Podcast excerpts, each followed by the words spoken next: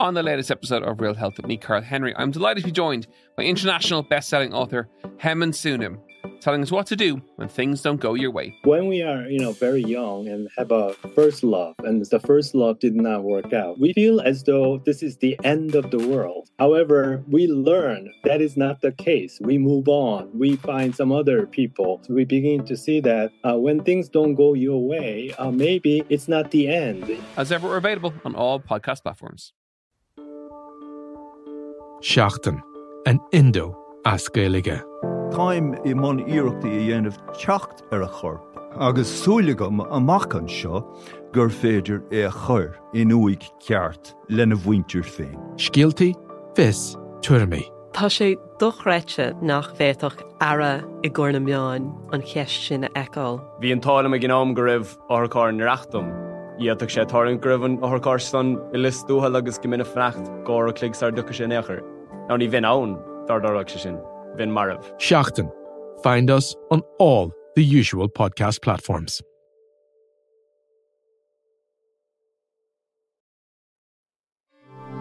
This is an Irish independent podcast.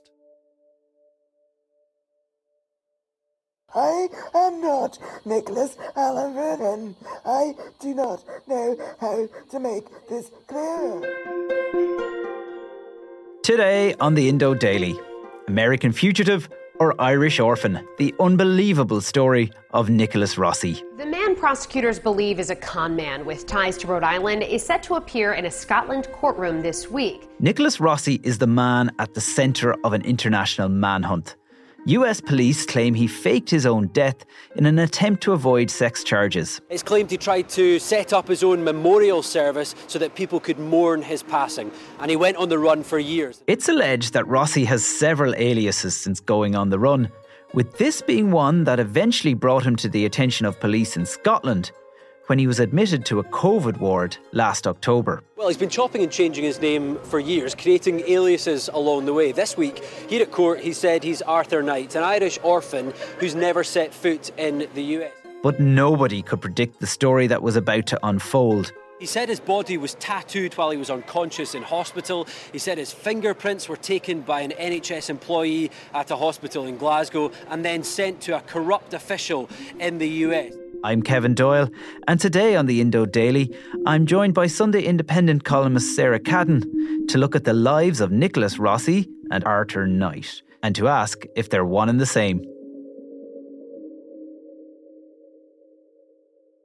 Sarah, this is a story of two names, but one person. So let's try and keep it a little bit simple to start with because it does get confusing. Firstly, tell me who is Nicholas Rossi? Nicholas Rossi is a man from Rhode Island who seems to have had quite a profile in the state uh, in in the last kind of 20 years. He grew up there possibly within this the welfare system in and out says he went in and out of foster homes and as an adult became a really strong uh, advocate for the rights of children within the welfare system Nicholas Alaverdi, and he grew up in foster care here, here in Rhode Island. He sued DCYF and made it his mission to fight against what he described as abuses in the state's child care system. And at the time, Nicholas Rossi also became known as Nicholas Alahverdian. And you know, you'll easily find a lot of TV footage of him lobbying for children's rights. But what emerged then was that Nicholas Rossi, Nicholas Alahverdian, was Nicholas Rossi, and in uh, in in his younger years had a conviction for sexual assault and was being investigated for several other sexual assaults.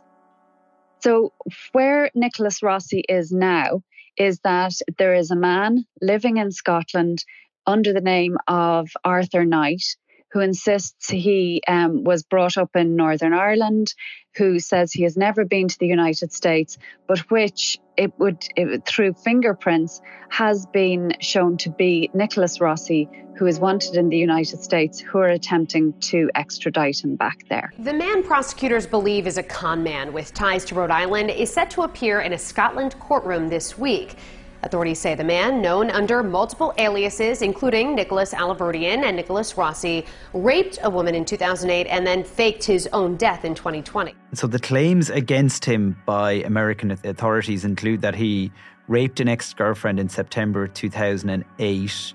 Um, he has, as you say, had other sexual assaults, and there was a kind of a pattern to some of those in the sense that he would meet up with women first in a public space, then more later in a private space. And the allegations are that he would try and either force himself on them or he would threaten to harm himself if they didn't do what he said. And so he was under investigation for that for quite some time. Um, he disappears and then he dies, Sarah. Yeah, well, there was he had one conviction, it would seem, and then there were several other investigations into him. Um, and during the time that he was aware that there were the he was being looked into, it also um, came up that there was an allegation of fraud against him by a former foster mother who claimed he took out 22 credit cards in her husband's name and also ran up hundreds of thousands uh, uh, of dollars of debt. And um, then he left the country, he left the United States. And soon afterwards, that was around 2017. And it's believed at that point, Sarah, that he actually may have come to Dublin um, as his first base before eventually ending up in Scotland, as, as we'll get to. It is, and it is that is believed. And he actually, you know, he did keep in touch with people back in the states, saying, you know, he left because he was being persecuted and unfairly accused of things he hadn't done because he was big. There was a kind of a vendetta against him because of his work in child welfare, and that he told some people that he was in Ireland. But what happened then was that he went public to say that he had um, a form of cancer.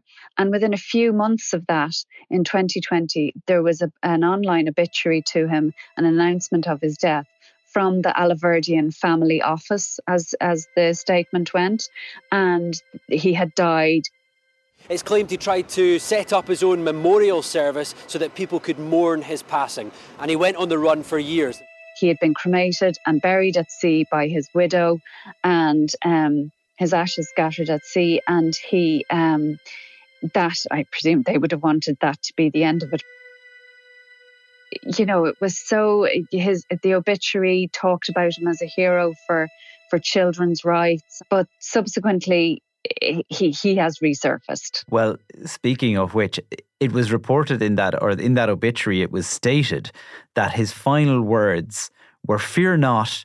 And run towards the bliss of the sun. Now, that sounds like something you might put on Hercules' tombstone, but that is the level of uh, the eye catching obituary, which the authorities in the United States were immediately suspicious about. Well, even his own solicitor at the time in the States said that he didn't find it implausible that he could still be alive, that the timing of it had been, it would make you prick up your ears. So he, he disappeared, though. There was no trace of him anywhere until um, last year. A man was admitted to hospital in Glasgow with very serious complications of COVID. And during that time, Interpol released, uh, they had released a kind of, you know, a let's call it a wanted um, message. And part of it was that the, um, Nicholas Rossi had very distinctive tattoos and that made up part of the listing about him. And he, these tattoos were identified as matching this COVID patient going by the name of Arthur Knight in uh, the hospital in Glasgow. Miranda, who claims she married her husband in Bristol two years ago, says she was there when Police Scotland arrested her husband in hospital as he recovered from COVID. And so that brings us to the second person in this story, who we believe to be the same person, is this guy, Arthur Knight. Tell me about him, and then we'll get into his COVID coma, which actually led to him being identified. You know, people have spoken to his neighbours in Glasgow and people who knew him. And again, he wasn't a guy who was keeping it on the down low. If he, he wasn't in hiding, let's say. Like his neighbours say that he speaks in a very you know, what you call a posh English accent. He said he was an academic. Law I think is the technical term, Sarah. cut glass. Let's call it cut glass. and he uh, was telling his neighbours in Glasgow that he was a professor in the University of Glasgow and apparently liked to kind of hold forth on the evils of Brexit in the local pub. So people were very aware of him in, in, in the area. It wasn't like he, you know, it wasn't like he kept himself to himself. Part of his backstory was that he was an Irish orphan, which fitted with the idea that he couldn't actually provide a lot of paperwork around his back story because, as we know here, people who grew up in a certain era in Ireland where they were adopted have had difficulty accessing even their own basic records. It's quite a clever backstory if you want to kind of cover up why you don't have any information on yourself. The man who says he was born Nicholas Brown in Ireland in November 1986 has no proof of that story. He blames it on Irish law and lack of access to his birth certificate or records from early life. It is, and it also, you know, well, it ties in with the backstory that we now know about him definitely having been in foster homes and in foster care in the United States, he sort of kept that grain of truth. But also, it's it's a position, it's a, a way of identifying himself that also makes people feel quite sympathetic towards him because clearly he, he must have had a difficult time.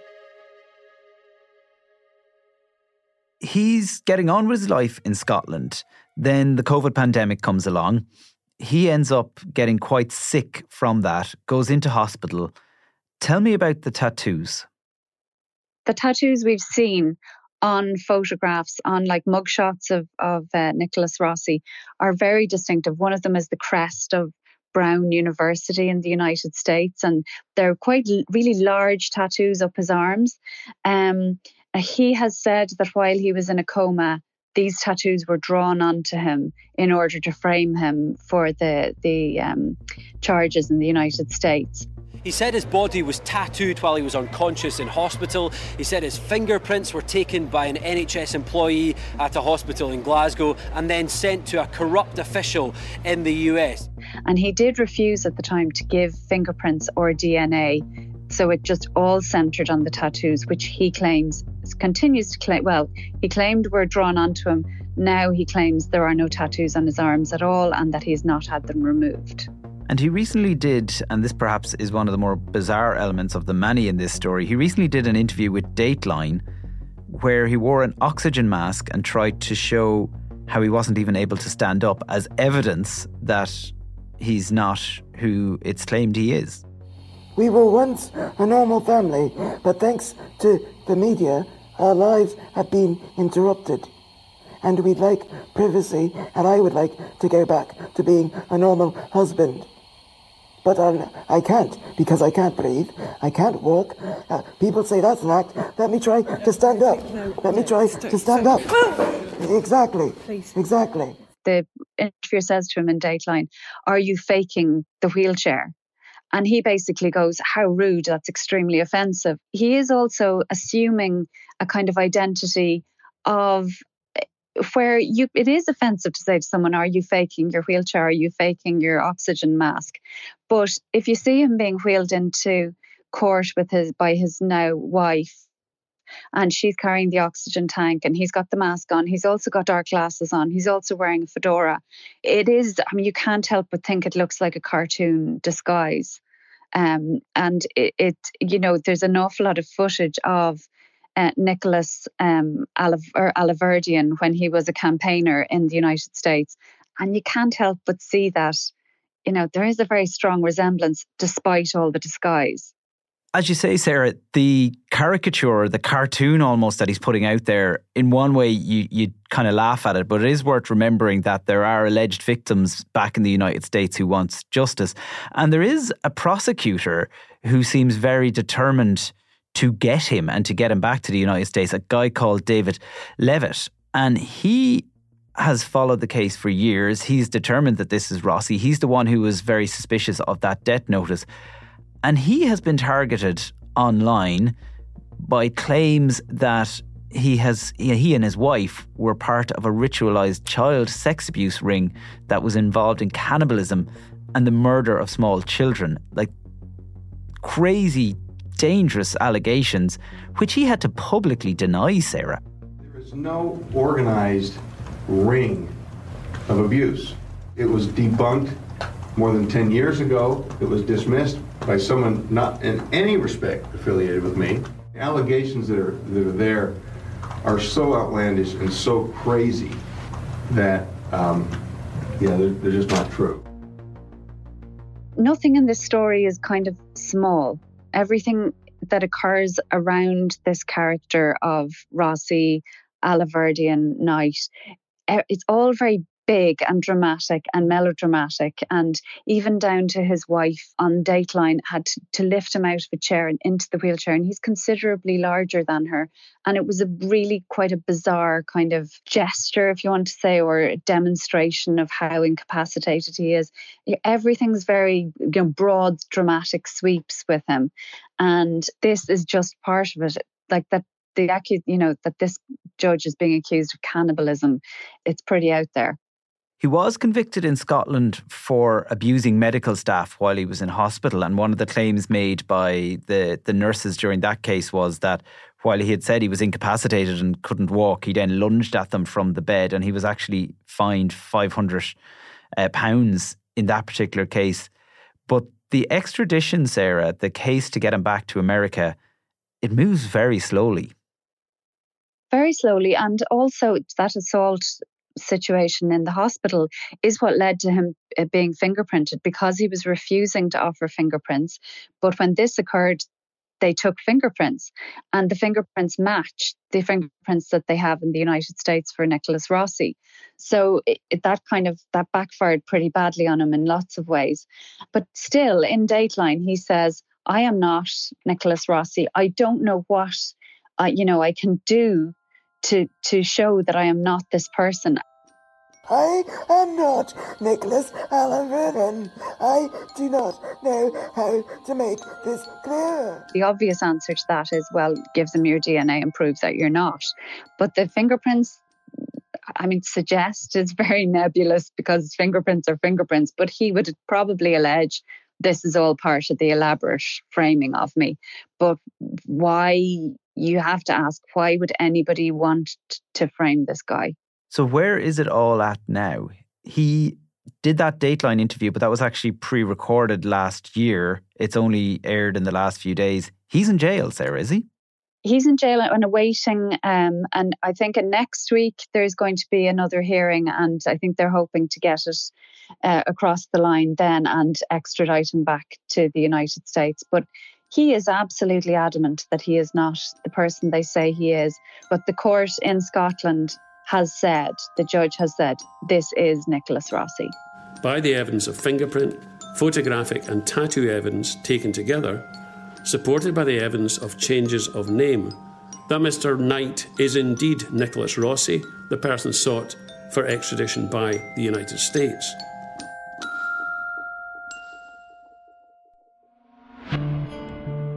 My thanks to Sunday Independent columnist Sarah Caden for joining me today.